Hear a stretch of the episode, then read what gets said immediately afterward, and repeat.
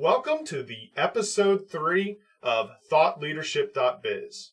Today's topic, accident reporting. The only facts that really matter are 1. Why did the accident happen? 2. What can be done to stop it from happening again? My name's Chris Maku. I'm CEO here at Nataris, manufacturer of the HoistCam system, and I'm sick of the missing detail in my newsfeed and the lack of commitment to stop material handling accidents from happening. 2 articles about such accidents hit my inbox recently. Another one will probably follow by the time this blog or podcast actually goes live. But I want to highlight these 2 because, respectively, they each represent what I like and don't like about the way incidents are reported. The first story, the one that I thought was good, outlined clear causation and included statistics about OSHA violations. It shared factual information and reminded readers that only employees essential to the operation are permitted in the fall zone, but not directly under the load. It added that lift directors, operators, riggers, and even signal persons must know when people may or may not be in the fall zone. The second story, the one I liked less, covered an accident involving a crane that almost dramatized events that saw a man crushed by a cargo lifting operation at a plant. The piece outlined every gory detail about the victim, hanging like a rag doll in the crane's grabber. Really? This is gratuitous. It's sensationalism. How does this help explain how the accident happened? And importantly, how it can be prevented in the future? It doesn't. This second article took the tone that accidents happen, and they're kind of cool to write about when they do. It's completely wrong. I happen to know that this incident could have been prevented had the crane operator, who was working in the blind, been using cameras. But I only know that because I've researched the application and I understand my equipment inside and out. Nobody reading or listening to this podcast even knows why the operator couldn't see what he or she was picking. In fact, they might assume they had a clear line of sight. I'll let you into a little secret here.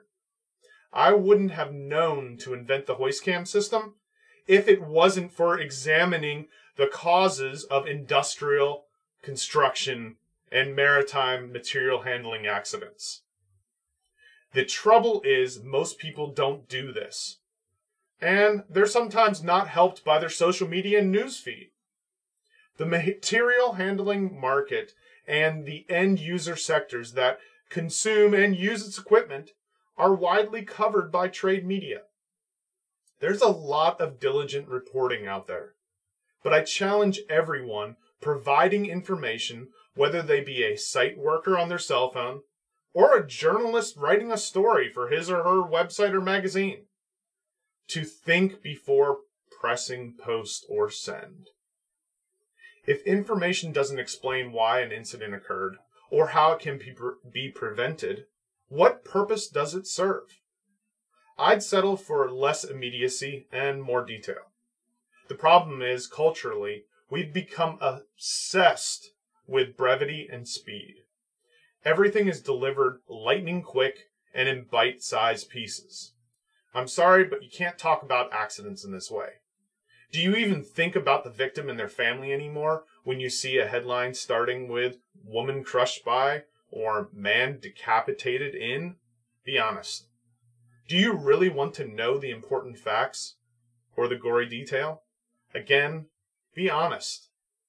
Personally, I like to see reputable trade journals leading the way in terms of accident reporting.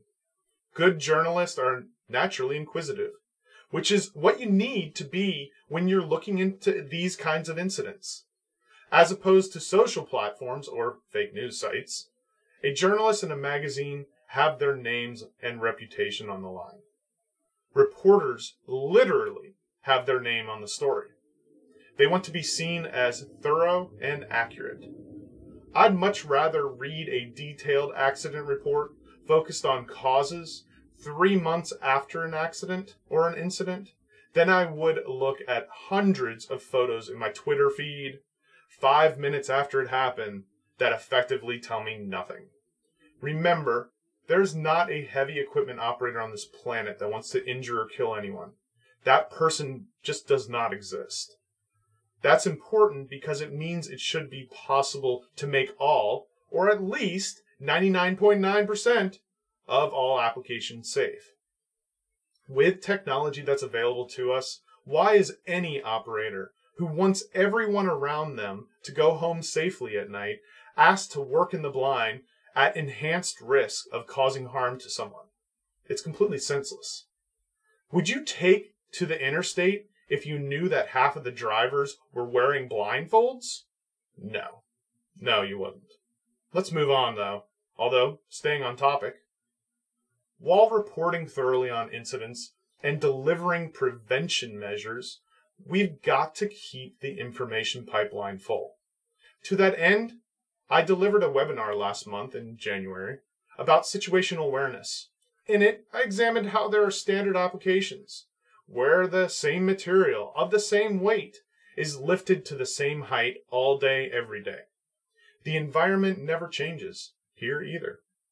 And then there are non-standard applications where the opposite is the case. Different weights are lifted or moved. They go to different places every time. And there might be 2 or 222 repeats in a single shift. Further, the elements might change, and other variables are never the same. Each scenario presents its own challenges to the operator, and if care is taken, either they can end up in the next social media post or magazine article when something goes wrong. One extreme is boredom, and the other are uncharted waters, sometimes literally. I tied in camera systems, of course I did. But the overarching theme was about incident prevention, which is really the purpose of this blog and podcast. When was the last time you shared a piece of quality information or education to continue to improve the industry with best practices in mind? Have you asked yourself that question lately? Stay tuned. Next time, I want to do the following. Number 1, explain why our cameras don't have volume.